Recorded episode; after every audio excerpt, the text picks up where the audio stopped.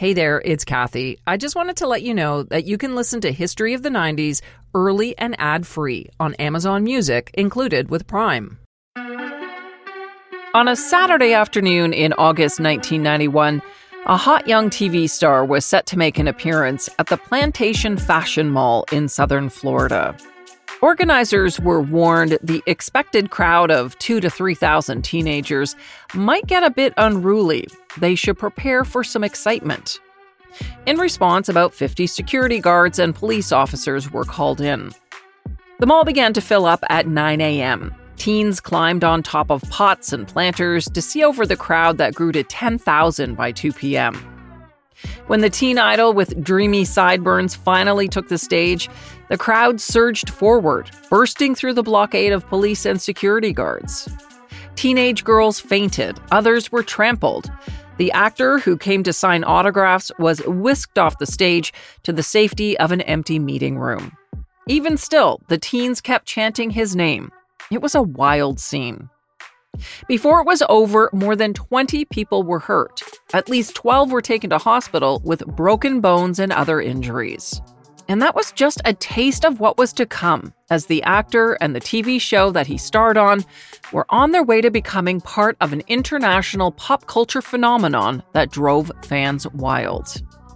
I'm Kathy Kenzora, and this is History of the 90s, a podcast about a decade that changed the world.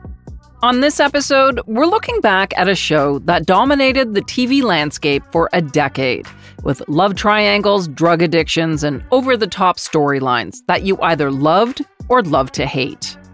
This is the story of Beverly Hills 90210. The man responsible for producing the teen show that reigned throughout the 90s was not new to the game. Aaron Spelling and his production company had brought a slew of other TV shows to air in the 1970s and 80s, Everything from TJ Hooker and Dynasty to Charlie's Angels and The Love Boat.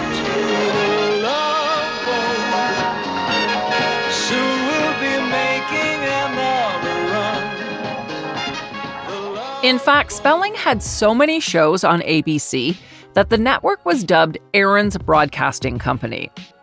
But by the end of the 80s, ratings for many of his shows were on the decline.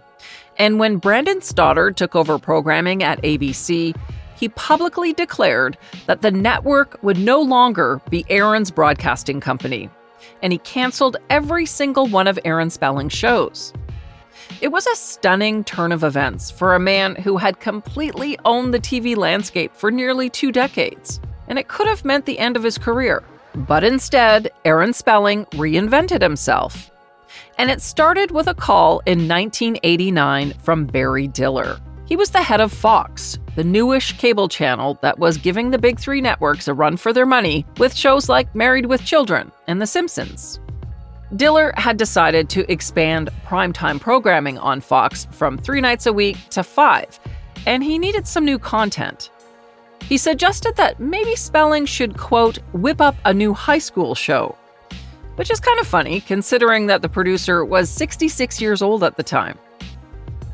Sarah D. Bunting, author and host of the 90210 podcast called Again with This, says Spelling was a good fit for a show that would wind up being the first teen soap opera.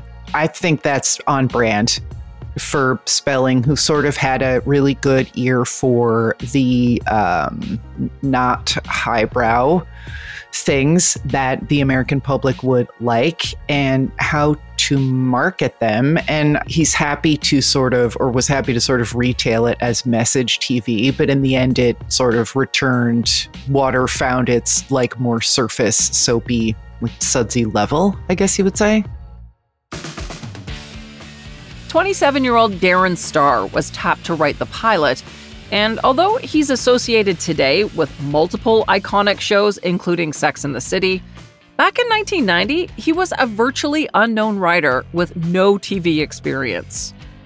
Star was more interested in film, and in fact, he had written three movies, including the 1988 comedy Doin' Time on Planet Earth, which impressed Diller.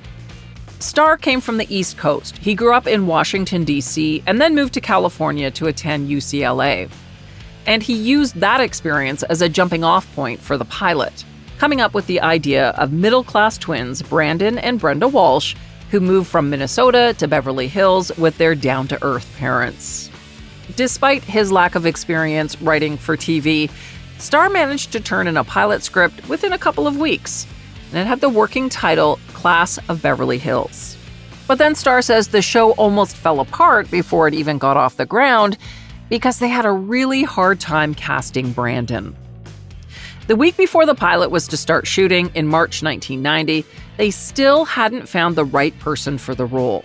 Then they got word about a 20 year old Canadian actor on a show called Sister Kate that was headed for cancellation. So, in the 11th hour, they called him in for an audition. Star says as soon as he heard Jason Priestley read the role, he knew they had found their Brandon. They called him in on a Thursday, he was hired on Friday, and shooting started Monday. It was that last minute. Starring alongside Jason Priestley was 19 year old Shannen Doherty, who had already been hired to portray Brandon's twin sister Brenda. Like Priestley, Doherty had been acting since she was a kid, landing the role of Jenny Wilder on the TV show Little House A New Beginning in 1982 at the age of 11. Then in 1989, Doherty made her film debut alongside Winona Ryder and Christian Slater in the cult classic Heathers. I prayed for the death of Heather Chandler many times, and I felt bad every time I did it, but I kept doing it anyway. Now I know you understood everything. Praise Jesus. Hallelujah. Darren Star says Doherty was terrific at her audition, but she told the New York Times in 2008 that she thought she was horrible. Doherty remembers walking out and thinking she blew it. But then the casting director came out and sort of winked at her and said, I wouldn't count yourself out yet, kiddo. And she was like, okay, whatever. Of course, Doherty did get the job, and joining her on the set to shoot the pilot were several other good looking teens. Or at least they passed as teens. Some were actually well into their 20s. 18 year old Jennie Garth, who moved from Arizona to Los Angeles to pursue her acting dreams, would play the self centered Kelly Taylor. 26 year old Ian Ziering was hired to portray spoiled Playboy Steve Sanders. Aaron Spelling's 17 year old daughter Tori landed the role of ditzy Donna Martin. And the story goes that Tori auditioned under the name Tori Mitchell for the director of the pilot, who apparently had no idea who she was, or at least pretended not to know who she was. But even Tori admits her dad probably had something to do with her getting the job. Rounding out the cast of high schoolers was 29 year old Gabrielle Carteris, who apparently hid her age from producers so that she could land the role of the 16 year old brainy overachiever, Andrea Zuckerman. And 17 year old Brian Austin Green, who played eager freshman David Silver. As for adults, Carol Potter played Brandon and Brenda's mom, Cindy Walsh, and their dad was actually played by someone different in the original pilot. Lyman Ward, who famously portrayed the dopey dad on Ferris Bueller's Day Off, was cast in the 90210 pilot, but was replaced by James Eckhouse when the series debuted because producers thought Ward was too cartoony. Now, you might be saying, wait a minute, there's a very important character missing. What about Dylan McKay? Well, he actually wasn't in the original pilot, but after it was shot, writer Darren Star realized something was missing. He said the show needed an avatar of cool. And 23 year old Luke Perry fit the bill perfectly. Perry had actually auditioned for the part of Steve Sanders, which went to Ian Ziering. But when Star figured out that the show needed to add super cool, sensitive bad boy character Dylan McKay, Perry was called back in the aspiring actor had some credits to his name already, most notably a 10 episode run on the daytime soap Another World. He played Kenny, the agent of aspiring actress Josie Watts. There it is, and remember, I got you this job, okay? Right. Next time Thanks. I take my 10% out of it. Oh, there isn't going to be a next time. Oh, sure there is. I mean, we've got uh, New Year's Eve, Jimmy's birthday. At the time of his 90210 audition, Luke Perry was actually working construction, shoveling asphalt in LA as a way to pay his bills. But not for long, because Darren Star was blown away by Luke Perry. He told Rolling Stone in 1992 that when the actor walked into the audition, he was like, wow, that's the person. Star said Perry seemed exactly like James Dean. But it wasn't a conscious imitation. He was really just being himself. And Aaron Spelling was also blown away by Luke Perry. He liked him so much that when the network wasn't keen on making Dylan a regular character, Spelling offered to pay Perry's salary out of his own money. You see, the network thought Brenda and Dylan's romance should just be a three episode arc, but Fox relented after Spelling went to the mat for Perry and made Dylan McKay a permanent character. The 90-minute debut episode aired at 8:30 on Thursday, October 4th, 1990. With a new name, the class of Beverly Hills was now Beverly Hills 90210, the zip code that belonged to the most expensive neighborhood in the country. The next week, the show would move to its regular 9 p.m. time slot, putting it up against NBC's powerhouse sitcom Cheers, which was a pretty tough place to debut a new show.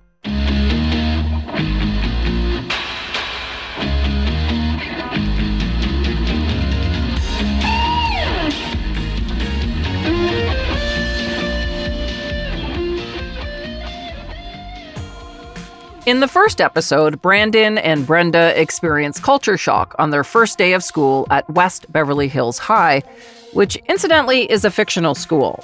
There is a real Beverly Hills High with alumni that include Jamie Lee Curtis, Nora Ephron, and Richard Dreyfuss.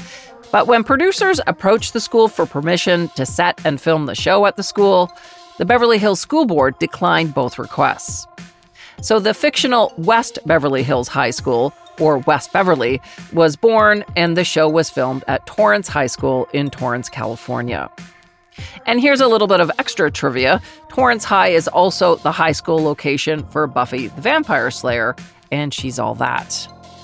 On 90210, the TV high school has valet parking and lots of students who wear designer clothes and drive expensive convertibles, which freaks out Brenda more than Brandon. Mom, let's go shopping today and I'll go to school tomorrow. First impressions are incredibly important. Honey, you can make a wonderful first impression. Everybody here looks like they just stepped out of a music video. I don't even have the right hair. But have no fear, the Walsh twins quickly make friends, and by the end of episode one, they're embroiled in their first Beverly Hills drama. Brenda uses a fake ID to get into a nightclub and almost hooks up with a 25 year old lawyer. And Brandon accidentally spreads a rumor that he had sex with party girl Marianne. Look, Robinson, all I can say is that I did something with Marianne on Saturday that most guys probably couldn't handle. What's that supposed to mean, man? It's your imagination. TV critics weren't sold on the new show. Some even predicted 90210 wouldn't last as long as a school semester. They called it shallow and said it was filled with stereotypes and stock characters. Tara Ariano, co host of the 90210 podcast, again with this, also had questions about Jason Priestley and Shannen Doherty's believability. I, I, don't know how much they were cast for authenticity. Like neither of them attempted any kind of accentry that would indicate that they were had lived their entire life before coming to Beverly Hills in Minnesota, for example. Sarah D. Bunting says, in fact, none of the actors were exactly heavyweights. I think that generally they picked um, actors across the board who were like believable in fairly soapy slash in the early going very special episode material, but weren't necessarily good. They were just good for this show. Especially Tori, sorry girl, but oof. Ratings for the early episodes were pretty terrible. It didn't help that Fox spent little energy promoting the show, something that ticked off Darren Star. He also thought the show was in the wrong time slot. 8 p.m. would be better for a teen show than 9. Plus, there were a slew of other teen shows in the fall of 1990 that were siphoning off viewers. Parker Lewis Can't Lose, Hull High, and the short lived small screen version of Ferris Bueller. 90210 really looked like it was destined to be canceled. But Fox kept it on the air, not necessarily because it had faith in the show, more because the network had nothing to replace it with. Then something happened. A small but extremely devoted audience of teens started talking about 90210 to their friends at school. And at the same time, the show started to get a little bit better.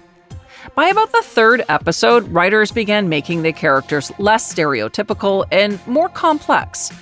And soon they were dealing with tougher issues like drug abuse, date rape, divorce, and AIDS. It even won an award from the Partnership for a Drug Free America for an episode about Kelly's alcoholic mother.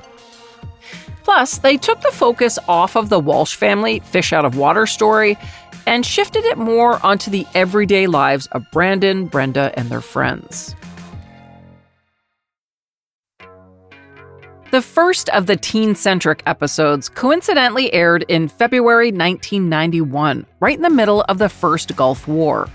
The other Big Three networks suspended regular programming to broadcast news coverage of the war, but Fox didn't have a news department yet, so they continued on with their usual shows, including 90210. And because of that, the show saw a rating spike. And it wasn't just that. When they dug deeper into the numbers, it revealed something even more impressive. 75% of all teenage girls in the country were watching the show, which was a demographic dream for advertisers. And repeat episodes were doing just as well, if not better, than the originals. So there was definitely a word of mouth thing happening. By May 1991, a devoted cult following of teens were glued to their TVs to find out if Brenda and Dylan would finally have sex. And spoiler alert, they did, sneaking out of prom to go to a hotel room. The show's creators actually received quite a bit of negative feedback because of the spring dance episode. Darren Star says he was surprised that parents could actually be shocked to know a 17 year old girl might be having sex with her boyfriend of one year. He accused them of having blinders on. Affiliate stations that aired 90210 were also scandalized by the storyline. But Star believed it wasn't because the teenage couple had sex. The problem was, he said, that Brenda enjoyed it and there were no negative consequences. The network, however, took note of the concerns and strongly suggested that Star write an episode that meted out consequences to send a message that sex is not something that should be taken lightly. The final episode of season one ran on May 9, 1991, and ended with Brenda telling Dylan she might be pregnant. How's that for a consequence? The good news is, fans of the show didn't have to wait until September to find out if Brenda was going to become a teen mom. That's because Fox decided to take a pretty big gamble, a move that would catapult it from cult favorite to full on pop culture phenomenon.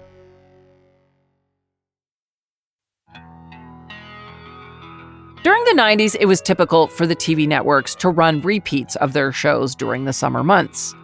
But according to Sarah D. Bunting, in July and August of 1991, Fox aired all new episodes of 90210. Whoever's call that was, whether at Fox, whether they were pressured to do that by um, people on the creative slash production side, I don't know. But I think if they had stuck to a regular, like 22 episode September to May format, we would not be talking about them. It was a brilliant and savvy move. 90210's new episodes consistently placed in the Nielsen ratings top 20. That summer, 90210 went from the bottom of the ratings barrel to becoming the Fox network's most popular series, bigger than The Simpsons and Married with Children. All eyes were on the cool kids from California and their crazy shenanigans. Brandon quit his job at the Peach Pit to take a high paying job at the Beverly Hills Beach Club. Donna got sun poisoning. Oh, and in case you were wondering, Brenda wasn't pregnant. But Star says in response to pressure from the network, he wrote in a breakup between TV's most popular couple because their relationship had gotten too mature. Part of the reason that Fox decided to run new episodes in the summer of 91 had to do with what was happening at malls around the country when cast members showed up to sign autographs. Mobs, and I mean mobs, of screaming teens, mostly female, jam shopping centers to catch a glimpse of their favorite actors, especially if it happened to be Luke Perry. There's Luke Perry! There's Luke Perry! There's Luke Perry! On my. In May 1991, more than 3,000 teenagers flocked to a shopping center in Bellevue, Washington, a suburb of Seattle, to catch a glimpse of Perry. Officials were only expecting about 500 people to show up, so they had to call in reinforcements. Employees at a department store even joined arms to help keep crazed fans from rushing the scene. But it wasn't enough. and five people ended up getting injured before the autograph session was shut down. Luke Perry revealed a couple of months later that he had to be snuck out of the mall inside a laundry hamper covered with clothes. Later that summer, on August 10th, things got even crazier in Plantation, Florida, during the stampede I told you about at the top of the episode. Soon after that, Perry stopped making public appearances altogether because he was worried someone might get seriously injured, including himself. Perry tried to take the whole thing in stride. He said he was very flattered by the attention, but insisted that fans were coming out to see the character he played on TV, not him. To keep things in perspective, Perry liked to remind himself that a year ago he was shoveling asphalt, and a year from now he could be doing it again. Sarah D. Bunting wasn't among Perry's screaming fans. She says initially she thought his character Dylan was a bit of a jackass. And there was a lot of like head tilting and indicating instead of acting.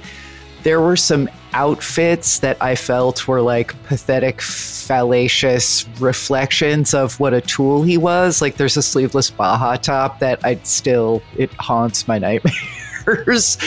and the, you know, early in his appearance, like the overalls with the single strap undone and the going on about Lord Byron. Like, to shut up, dude. But today, on reflection, she thinks Luke Perry grew into his role.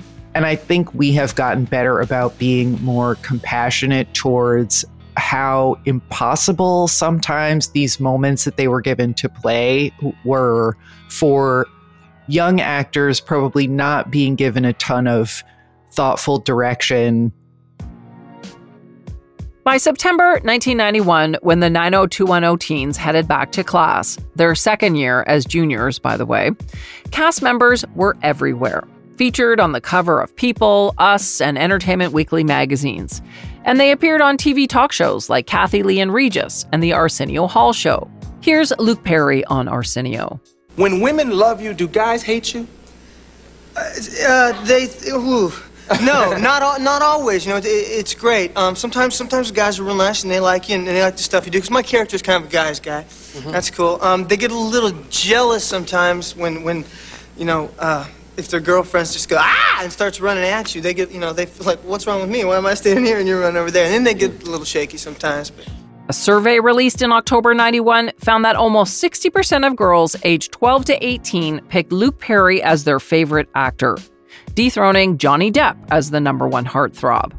Suddenly, sideburns were making a big comeback, thanks to both Perry and Jason Priestley, and teen girls were loving Shannen Doherty's bangs, making it a popular hairstyle in the fall of 91. Sarah D. Bunting was among those who coveted Doherty's hair. I will never have those beautiful, swooping, glossy bangs, and yet I still sometimes I look at that hair and I'm like, oh my god, like, t- take me take me to that place, that bang Valhalla. And of course, there was 90210 merch to keep fans happy, and lots of it. T shirts, calendars, trading cards, backpacks, jewelry, and keychains. Mattel made Barbie sized dolls for each 90210 character. And there was a highly desired pillow with Luke Perry's face on it. Despite the craziness, both Sarah and Tara think Perry was able to maintain a pretty good sense of humor about the whole thing. I mean, it truly was a, a golden handcuff situation for these actors who, in most cases, barely had had any kind of resume before the show came along and then it just ate their lives. Like it just it really changed them forever.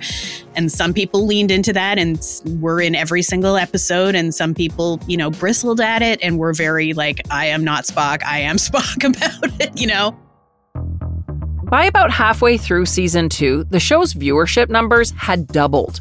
20 million adoring fans a week were tuning in, sometimes more. And it was firmly the number one show with the majority of all teens, male and female. Even Darren Star was surprised at the runaway success of the show. But he believed the reason it was such a hit was because it tapped into a reality about teenagers' lives. It wasn't just mindless entertainment. The kids on 90210 may be richer, more beautiful, and have nicer hair, but they still faced emotional crises just like everyone else. Sometimes the crises were small, but other times it was life and death.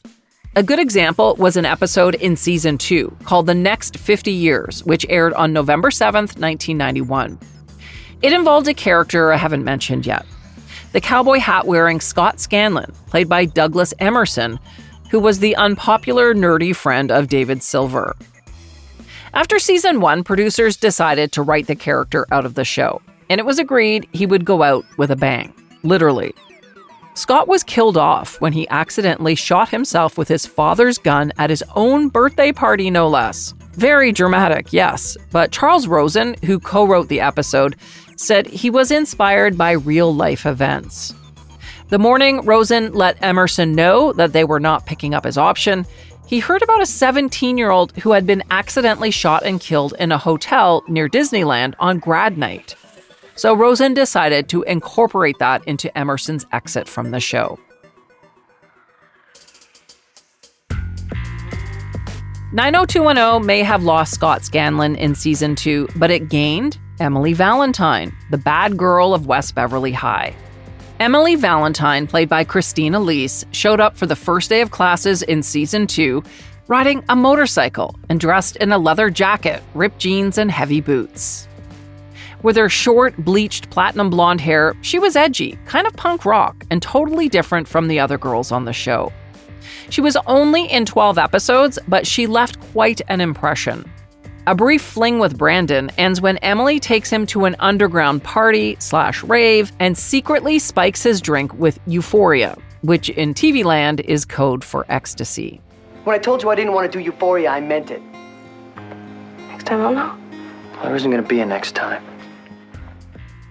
Emily becomes obsessed with getting Brandon back and starts stalking him. She lights a homecoming float on fire and is institutionalized. Again, very dramatic, but it had viewers on the edge of their seats. After season two, Emily Valentine pops up again for a couple of episodes in seasons four and five. She's made a full recovery from whatever caused her to stalk Brandon, and despite some mutual interest between the two, the timing is never right for them to become an item. In real life, however, between 1992 and 97, Jason Priestley and Christine Elise dated and then lived together. There were reportedly many other off screen romances among 90210 cast members, some confirmed, others not. Tori Spelling has publicly said she had a fling with Jason Priestley, dated her TV boyfriend Brian Austin Green, and even kissed Luke Perry one time. In his memoir, Jason Priestley shared that various combinations of people slept with each other over the years, but nobody ever got attached. There was also some off screen friction among cast members, most notably with Shannen Doherty and just about everybody else. Today, the behind the scenes drama involving Doherty is the stuff of legends. Tons has been written about how she often feuded with castmates, and how she even had a physical altercation with Jennie Garth that had to be broken up by some of the guys on set. Even as far back as season two, the actress had earned quite the reputation of causing problems. In a 1992 Rolling Stone interview, Doherty addressed the issue by saying, I'm open to different ideas, but if you get on my bad side and you don't listen to me and you don't treat me with as much respect as you treat a man, you've got a problem. The tabloids latched on to her bad girl image and made her front page news after she had an altercation with another young woman at a Los Angeles nightclub. Some fans of the show formed I Hate Brenda clubs, and there was even a I Hate Brenda newsletter that mailed out more than 7,000 copies. Doherty again attempted to defend her reputation by saying that people had confused her with her on screen character, who many felt had become a stuck up you know what. But behind the scenes, there were some legitimate problems. Writer and producer Charles Rosin has said Doherty was callous and indifferent and was habitually late to set. Behavior he called appalling. Today, we know more about some of the struggles Doherty was facing at the time and the impact of the supernova stardom that had exploded around the show. And in retrospect, Tara Ariano doesn't think the young actor was treated fairly by the court of public opinion. I don't think anything can can prepare you for this. And so if part of how you cope when you're a young 20 something is to like act out on the set or the only thing you feel like you have control over is to like show up late and make people wait for you, is this healthy? No, but you know, maybe we have more empathy for it now that we have more understanding of what this life is like. Season three of the show kicked off in July 1992 on a new day and time, Wednesday at 8. Once again, Fox decided to run all new episodes while other shows were in reruns. It promised to be another steaming hot summer for the teens from West Beverly Hills High. Next Wednesday, they knew their relationship was forbidden. I don't want you seeing Brenda. You may think you can control your daughter. You can't control me. But when you want someone, you'll do anything in the name of love. What am I doing? Even if it means going too far.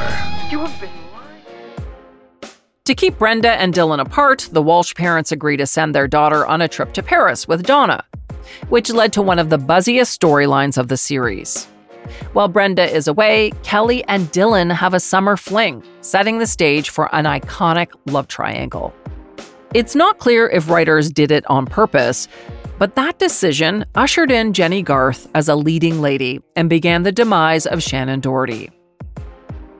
The gang's senior year is filled with the usual teen drama, along with some tough decisions about their future after high school. It culminated during Sweeps Week in May 1993 with an episode that today is considered one of the most classic moments of the series. After getting busted for guzzling champagne at the prom in the previous episode, Donna Martin is suspended from school and told she won't be able to walk in graduation with her classmates. Enter Brandon Walsh, who picks up Donna's cause and instigates a movement that spreads throughout West Beverly Hills High.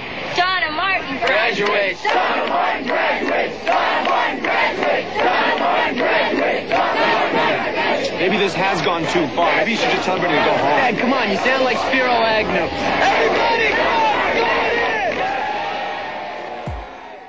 In the end, Donna gets to graduate, and the catchphrase, Donna Martin graduates, became a part of pop culture history. Brandon's role as seeker of justice for Donna Martin didn't come as a surprise for most loyal fans of 90210. That's because he was often portrayed as the moral center of the show, which Tara strongly believes is not a designation that he deserves. I mean, he's so self-righteous. He just always thinks he's right. He's constant. I mean, the word that we that we use on the podcast for his particular way of like getting in someone's face and just yelling at them in his weird nasal tone is Brandon brays at whoever, and that's really what it sounds like. Like you know, like a donkey. Like he's he just always thinks he's right, and the show sort of positions him like it thinks it he's the moral center of it, and he makes a lot of really questionable choices. Season 4 of 90210 saw the teens from West Beverly Hills High take off for college. It was a huge transition, with characters scattered all over the country. Producers worried it might spell the end of the show. But fans remained true to 90210 and continued tuning in. Behind the scenes, though, things were getting more and more tense between cast members and Shannen Doherty. Producer and writer Charles Rosin says it was clear that Doherty wasn't very happy on the show anymore. He told Entertainment Weekly in 2000 that Doherty's lateness remained a huge problem, referring to one particular incident. He said she had shown up late 2 days before, so they were remaking a shot at 7:45 in the morning. Everybody was there and she didn't show up until 9:45. Once Jason Priestley said, I've had it, it was the beginning of the end. At the end of season four, Doherty and her character Brenda Walsh were finally written out of the show. The exact cause or the final straw wasn't made public at the time. Many speculated, though, that it was because Doherty cut her hair short without notifying producers. More recently, Tori Spelling has admitted that it might have been her fault that the actress was finally fired. Spelling says when things got really bad on set, she asked her dad to remove Doherty from the cast. And a short time later, she was gone. Shannen Doherty's last episode on the show was the season 4 finale on May 25th, 1994. Sarah D. Bunting was sad to see the Brenda character written off the show. I always sort of felt like Brenda was, you know, she wasn't the favored child in that fictional household. She was always being told she was dramatic. She was always getting punished. Her parents didn't really know how to deal with her. And I thought that she was the most relatable Two months later, in July 1994, Fox announced a replacement for Brenda. Tiffani Amber Thiessen, the real life girlfriend of Brian Austin Green, would join the cast in season 5 as the complicated bad girl Valerie Malone. Thiessen, who starred on the NBC show Saved by the Bell before coming over to 90210, beat out more than 200 actors for the job. And most fans of the show thought she did a pretty fine job of filling the void left by Doherty. Over the 10 years that 90210 was on the air, cast members and characters came and went. The Walsh parents moved to Hong Kong after season 5. Gabrielle Carteris was written off the show in 1995 when she became pregnant in real life. She went on to host her own television talk show entitled Gabrielle, which lasted just one season.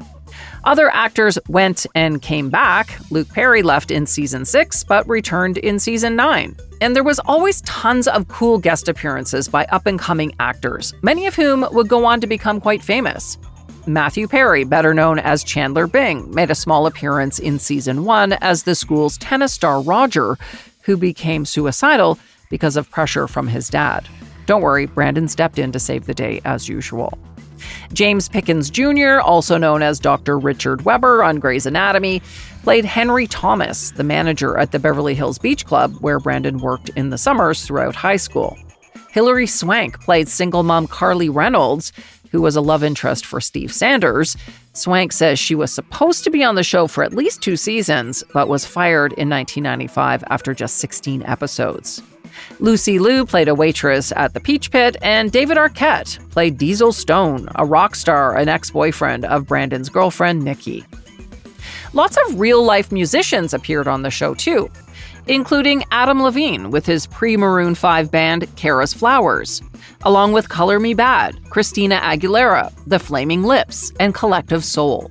The Cardigans also performed at an over the top graduation party for Kelly at the end of season 7 in May 1997. And you'd be surprised to hear who almost got the gig. Writer and producer Larry Mollin pitched having the Spice Girls perform on the show. They were riding high on their hit song Wannabe, which was released in the US five months earlier. Jason Priestley happened to be directing that episode, and he rejected the Spice Girls idea and hired the Cardigans instead, who had released their song Lovefool the year before.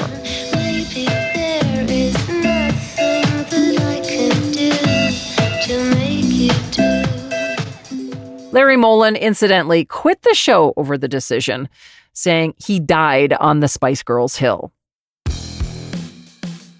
Jason Priestley actually directed 15 episodes of 90210, including two of the series' most iconic ones.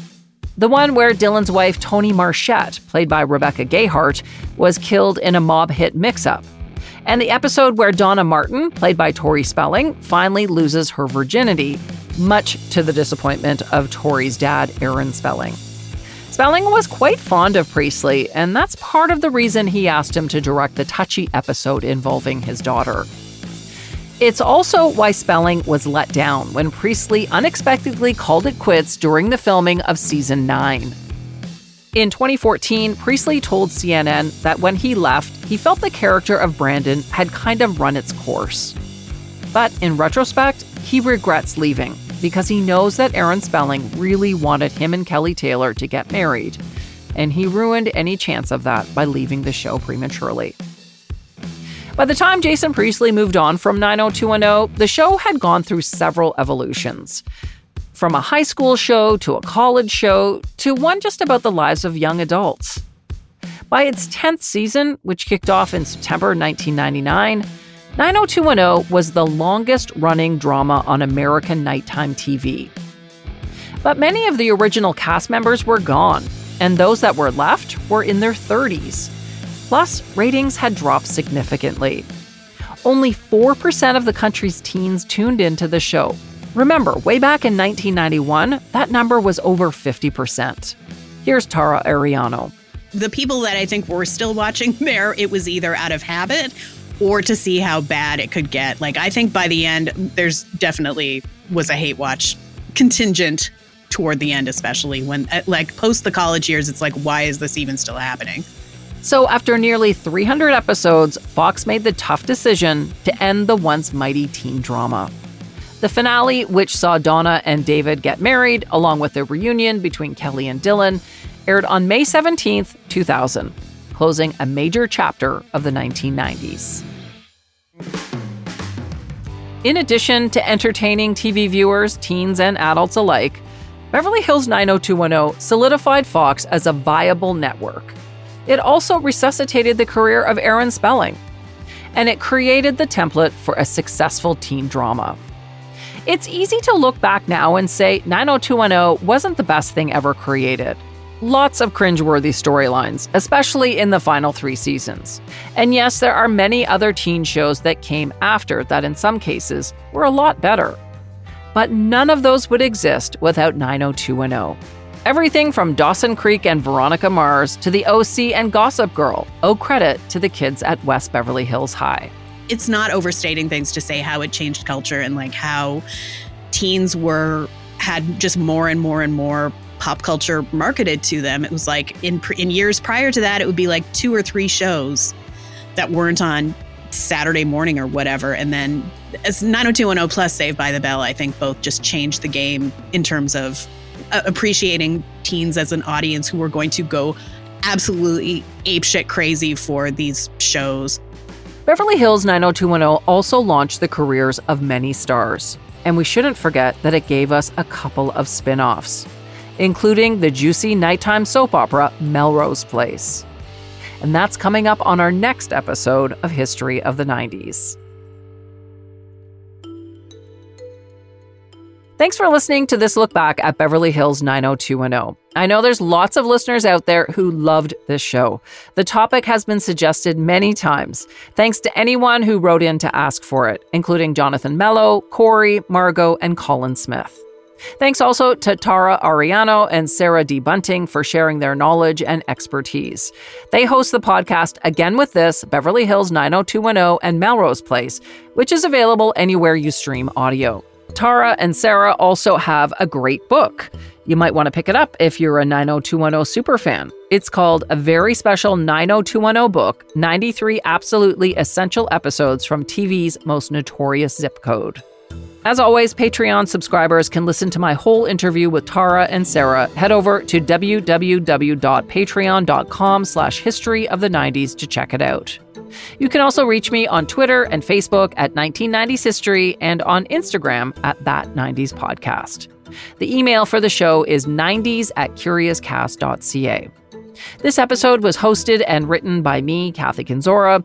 Our producer is Dila Velasquez, and sound design and final production is by Rob Johnston. See you next time for more history of the 90s.